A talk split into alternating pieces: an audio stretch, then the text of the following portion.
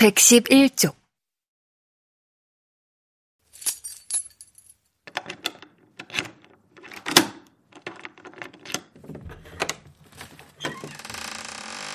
위메 부인이 티루 댁에 도착했을 때 위메 부인은 열쇠를 가지고 있었고 초인종은 절대로 누르지 않았다. 티루가 목발 두 개를 질질 끌고 복도를 걷는 걸 싫어했기 때문이다. 초인종을 누르고 우리 집을 방문한 사람들이 내가 발 세 개로 서 있는 모습을 보게 될 게 뻔한데 그게 그렇게 치욕스러워. 티루는 베아트리스가 떠났을 때 있었던 창가 자리에 여전히 그대로 앉아 있었다. 티루는 두 눈을 감고 고개를 숙이고 있기 때문에 위메 부인은 티루가 잠이 든 줄 알았다. 젊은 나이에 그녀는 아주 조심스럽게 작은 탁자를 치웠다. 접시들을 서로 부딪히지 않게 정리하고 은수저들을 나와 있던 면 냅킨 두 개 중 하나로 감싸고 섬세하고 깨지기 쉬운 찻잔들도 옮기다가 어쩌다 흔들릴지도 모르므로 그걸 피하기 위해 찻잔 받침 한가운데로 잘 놓았다. 그리고 그릇들이 올려진 아침 식사용 쟁반을 양손으로 들고 방을 나가려는데 갑자기 티루가 말을 걸었다. 로지야, 너니? 위메 부인은 깜짝 놀라서 쟁반을 떨어뜨릴 뻔했다. 아, 깜짝 놀랐잖아요. 티루는 미동도 하지 않았고 눈도 감고 고개도 여전히 숙인 채였다. 어, 주무시는 줄 알았어요. 난 낮에는 절대로 앉아. 여러 번 이야기했잖아. 네, 알아요. 그래도 이번엔 주무시나 보다 하고. 낮에는 절대로 안 잔다고 알겠어? 절대 앉아! 저녁에 잠이 드는 것도 이미 힘든 걸. 로즈 위메는 부엌으로 가며 생각했다. 낮에 절대 안 주무신다고 방에 누워서 두 눈을 감고 꼼짝도 않으시고 대체 오후 시간 대부분 뭘 하시는지 도통 모르겠네. 명상이라도 하시나? 로즈 위메는 투덜거리면서 부엌문을 밀고 들어갔다. 나는 누가 날 멍청이 취급할 때가 제일 싫어. 식탁 위에 쟁반을 놓고 냉장고를 열어 거의 비어가고 있는 우유통을 꺼냈고 은재 그릇에 남아있던 우유를 그곳에 다시 부었다. 그리고 금방 소리를 질렀다. 얼음이 다 떨어졌어요! 얼음 장수가 언제 이 앞을 지나가죠? 티루의 대답이 마치 생 조셉대로 건너편에 있는 브리세즈 학교 화단에 거실이 있기라도 하는 것처럼 아주 멀리서 들려왔다. 오후 4시쯤에 지나갈 거야! 지금 몇 시니?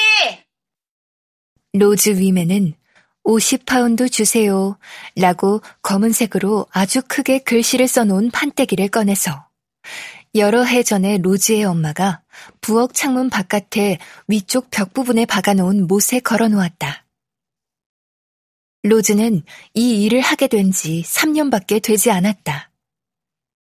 로즈의 엄마인 리타 게랭이 엄마의 표현을 그대로 쓰자면 집안일 하기에는 이제 너무 몸이 아파서 더 이상 이 일을 계속할 수 없게 되었기 때문에 대신 맡게 된 거였다.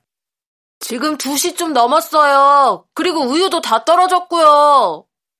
티루와 로즈 위메는 그다지 서로 좋아하지 않았지만 로즈는 일을 아주 잘했고 티루는 임금을 두둑하게 줬기 때문에 이렇게 두 여자는 살가운 정도 없이 서로 대면도 하지 않고 서로의 존재를 참고 견뎠다.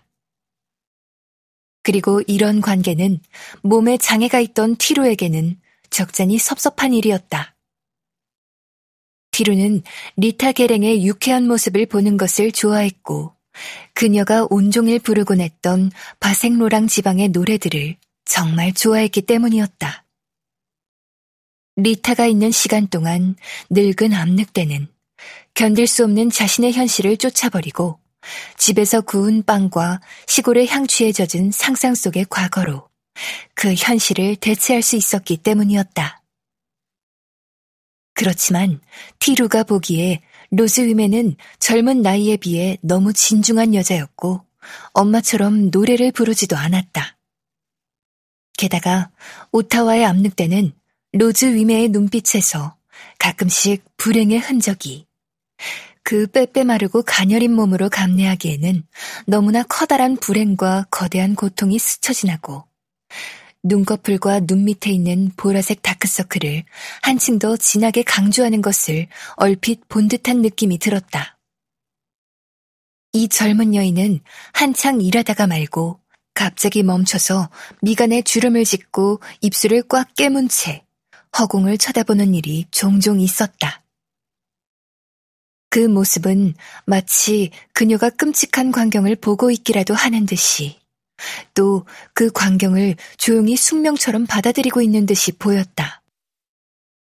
티루는 리타 게랭에게 다시 돌아와 달라고 애원하며 심지어 월급을 두 배로 주겠다고 했지만 로즈의 엄마는 일을 하지 않겠다고 계속 버티면서 전화기 같은 전기기계에 익숙하지 않은 여자처럼 전화기에 대고 큰 소리로 말했다.